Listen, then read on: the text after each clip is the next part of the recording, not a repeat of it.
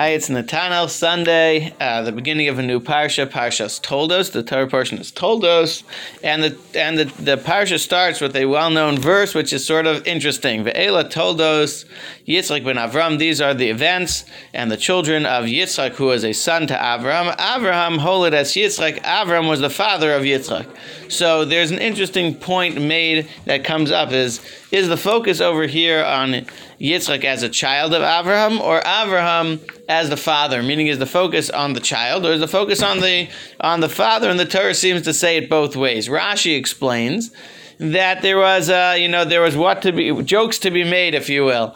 Um, you know, Abraham didn't have children for so long, and if you were following the story, Sarah was taken, uh, uh, stolen from Abraham by Avimelech, and there were those who were who are making jokes, inappropriate jokes about who Yitzchak's father was. And the Torah says this was his son, this was his father very clearly.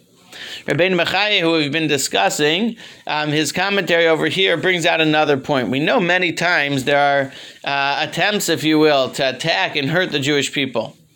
And in different in different settings, in different situations, we find that the, that the sages tell us that the Jewish people were saved in the merit sometimes of their fathers or sometimes of the children. That the fathers, look, he has such a special child, right? Look who these parents have as their child. Look what the future brings. We have to save those parents. And sometimes we have, look, look who these, who these children's parents are how could I hurt them? How could anything bad happen to them? Um, Ben Bechaya says, you know, we find we find um, a conversation that goes on where um, in the Gemara, the Gemara talks about, wow, look how mighty the sheep is that's saved amongst from the from amongst the it's able to protect itself amongst the seventy uh, the seventy wolves.